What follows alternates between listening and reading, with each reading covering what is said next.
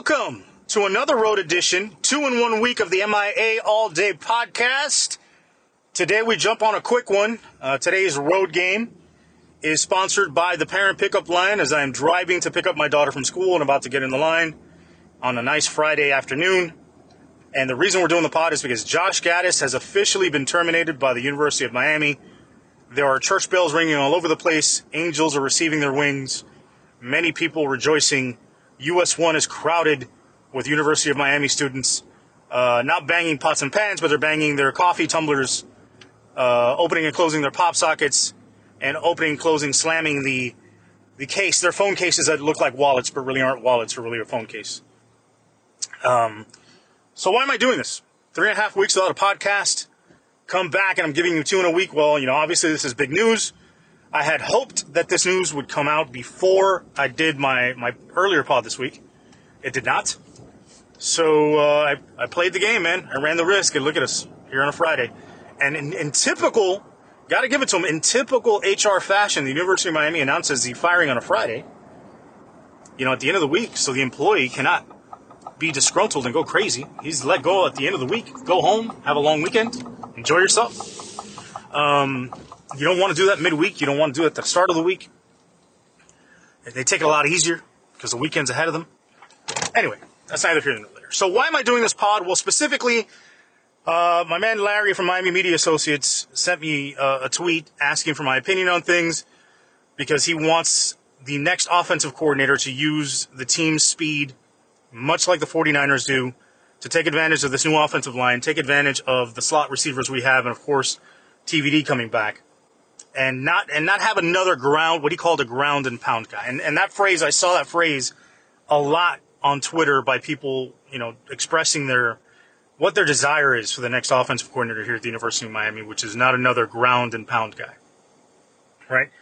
Um, so, first, let us address the tenure of Josh Gattis at the University of Miami. This is going to be a quick pod, by the way. I gave you 30 minutes earlier this week. I'm in line to pick up my daughter. I got about 10 minutes before they let me to the front of the line, 10, 15 minutes before I get to the front of the line to pick her up. So, uh, you know, obviously Gattis's tenure here was not exciting at all. It was the worst University of Miami offense statistically from a points per game perspective since 2007 with Patrick Nix.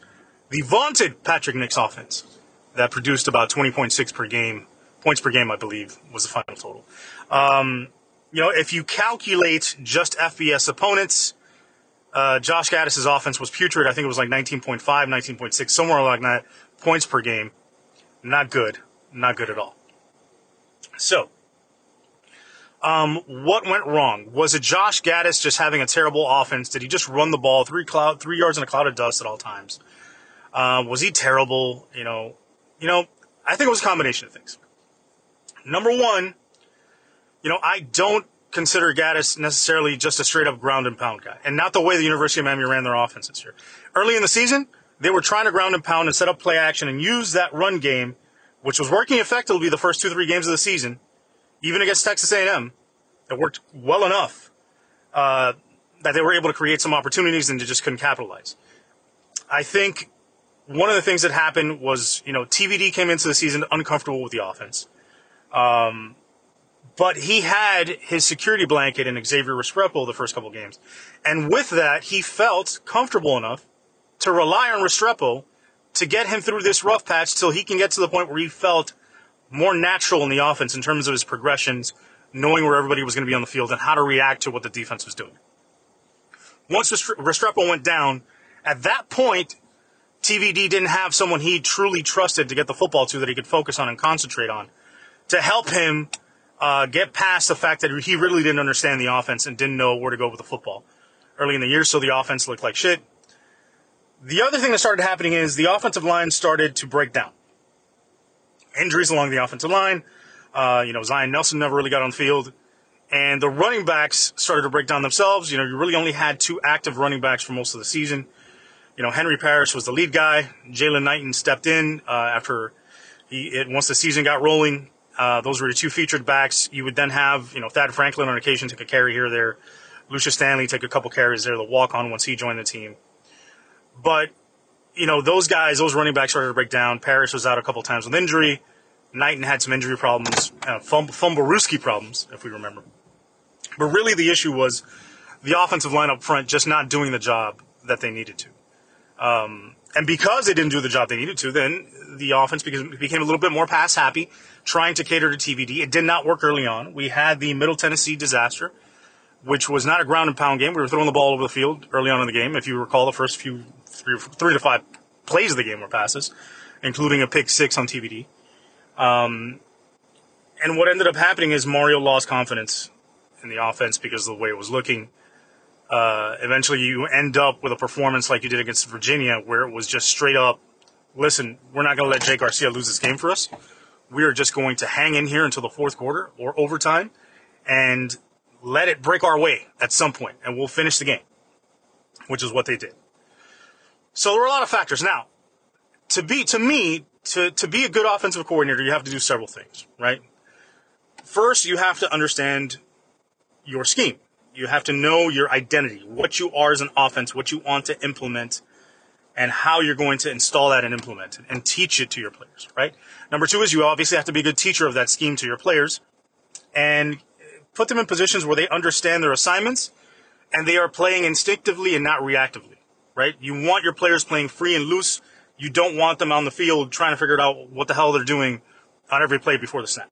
Because if your players are stopping to think about what's going on and they don't know their assignment or they don't know uh, what they're doing pre-snap, then they're losing valuable time as they line up to identify what's going on with the defense and execute their assignments based on what the, the defense is giving them, right? The next thing they have to do is be able to game plan and scheme against an opponent, opponent's defense to take advantage of the matchups that favor the offense put the defense in bad positions, put them in conflict as much as possible, while also maximizing the weapons and the talent you have on offense. Now, there were several times throughout the year, I think there were a couple games where I thought Gattis actually did a pretty good job.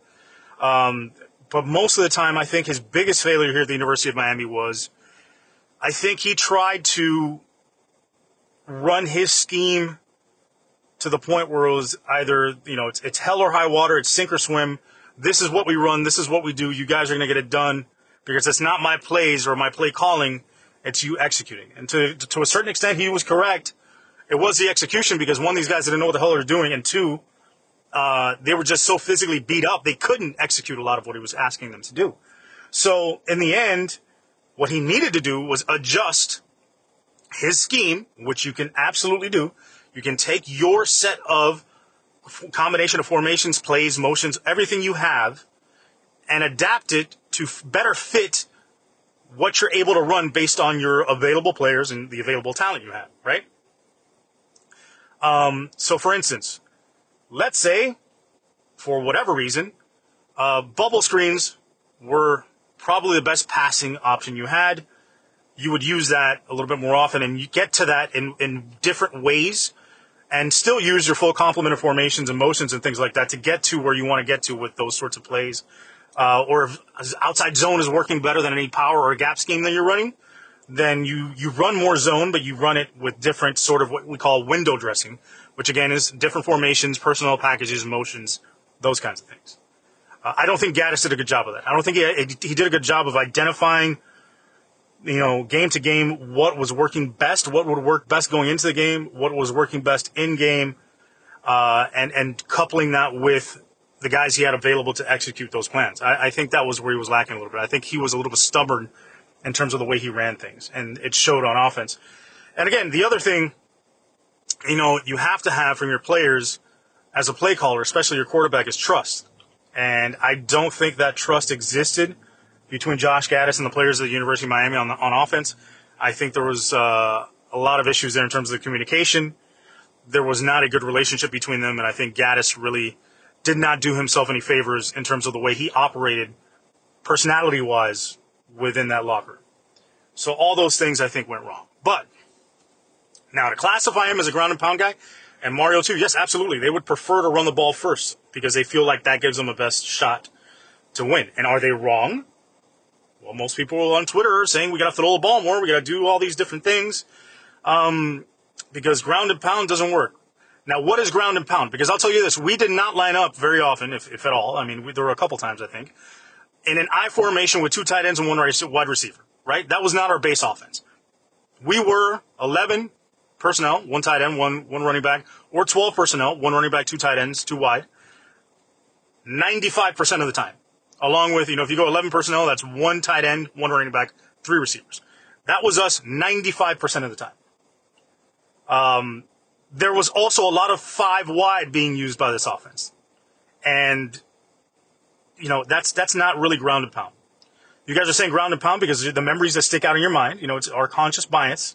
Uh, we have these things in our brains that help us recognize patterns. Our brains are, are basically built to recognize patterns and patterns that pl- essentially play into our biases and our own, whether it be subconscious or conscious, into our own feelings and beliefs. And if you don't like Josh Gattis and you feel like he's going to run the ball too much and you make up your mind about him, then that's all you're going to recognize and remember, right? Sorry for the science lesson, but here we go. I'm going to give you some statistics that may challenge your bias, whether it be conscious or unconscious, about this offense. So I'm going to read you a, a few stat lines here from different teams one of them is going to be the University of Miami. One of them is, uh, and the rest of the other five are going to be the top five scoring offenses in the country, five of the top scoring offenses in the country, uh, four of which made the playoff. Okay? So, this offense was averaging 26.4 passes per game and 42.9 rushes per game. Okay? That's offense number one. This offense was averaging, just a little piggy, went to the bank. Uh, was averaging 33.7 passes per game and 35.2 rushes per game. Again, another one with more rushes and passes. This offense was averaging 32, this is offense number three now, 32 and a half passes per game and 40.2 rushes per game. Big discrepancy there, big disparity. And again, this is another offense here that's averaging more rushes than passes. This offense, offense number four, averaged 31 and a half passes per game and 35.8 rushes per game. That's number, I don't know, four or five. You guys will figure it out. This offense averaged 30.3 passes per game and 37.7 rushes per game. This one averaged 32.9 passes per game and 37 rushes a game. And finally, this one averaged 34 passes, 34.4 passes, and 34.5 rushes per game, equally balanced. Okay. So, what teams have I given you? I've given you stats on uh, Georgia, Miami, Tennessee, TCU, Michigan, and Ohio State. Can you guess which of those was the University of Miami? Which one of those teams, based on the run pass split, was the University of Miami. Now, remember, none of those teams that I just mentioned, none of these stats, actually threw the ball more per game in terms of attempts than they ran the ball, right? So based on people's, you know, assumptions or thought process, or if you just look at the numbers, all of these are really ground and pound teams, right? Because they're running the ball more than they're passing. How does that work? But would you classify any of those other teams that I mentioned as ground and pound teams, aside from maybe Georgia, and they're really not ground and pound per se. They just like to use the ground game to set up big plays in the passing game, which again, I've mentioned this hundreds of times. Um, that Mario's ideal offense is Georgia. And that's why he's recruiting big guys up front because he wants to get to the point where he could use the run game in the same way that Georgia does to be able to use to create explosive plays in the passing game by occupying multiple defenders in the box and creating one-on-one matchups and also protecting his quarterback, right? Well, if you haven't guessed it by now, the team that was evenly split is the University of Miami. So for as much as we want to call Gattis a ground and pound guy, and we saw all this crap go down this year, and the offense sucked, they were evenly split. It was a 50-50 run pass situation. The only team on this list that was 50-50. Okay? The University of Georgia, national champions. They threw the ball 32.29, 32.9 point, times per game, which is basically 33 times a game, and ran it 37 times a game. Okay? They averaged 296 yards passing, 205 yards rushing. And they got to those big plays in the passing game because of they're, they're, they're hanging their hat on their run game and their physicality and their toughness. And I think to me, it's very important to understand as an offense and even as a defense, as a team, you need to establish who you are, your identity, your culture, not just in the locker room, but on the field. What type of team are you going to be? How are you going to play? Are you going to be fast, up tempo, no huddle, sprinting to the ball, up and down the field? Is that who you're going to be? Or do you want to be the type of team that even though you go no huddle and you do spread, that you're still going to be physical and attack up front? And I think that's what Georgia does. All right, next team. TCU made the national championship game. They averaged 30 passes per game, 37 rushes per game, and they averaged 261.7 passing, 193.3 rushing. Ohio State, one of the more explosive offenses in the country. CJ Stroud, Heisman candidate, Heisman finalist. 31 and a half passes per game, 35.8 rushes per game. They threw for 298 a game, rushed for 192. You're seeing a pattern here. These teams with great quarterbacks, right? They are using the run game to set up the pass game and make things easier on these quarterbacks. So, one, the reads, the progressions are easier because if teams are loading the box or trying to bring extra defenders into the box to stop the run game, you are creating more one on one matchups with your receivers, and the ability to read those out becomes easier. You're also creating quicker reads because if people bring pressure to try and stop the run, run blitzes, or even to try and create sacks or turnovers, you are creating quicker reads and more obvious and apparent reads for the quarterback. But if you got a really good offensive line, you can block that and take advantage of it, which all these teams do. Next one. This is Tennessee. The one team that everybody looks to hold up as the fast paced, fast break, you know, greatest show on turf, throwing the ball all over the field. Tennessee averaged 32 and a half passes per game. They averaged 40 runs per game. 40 runs.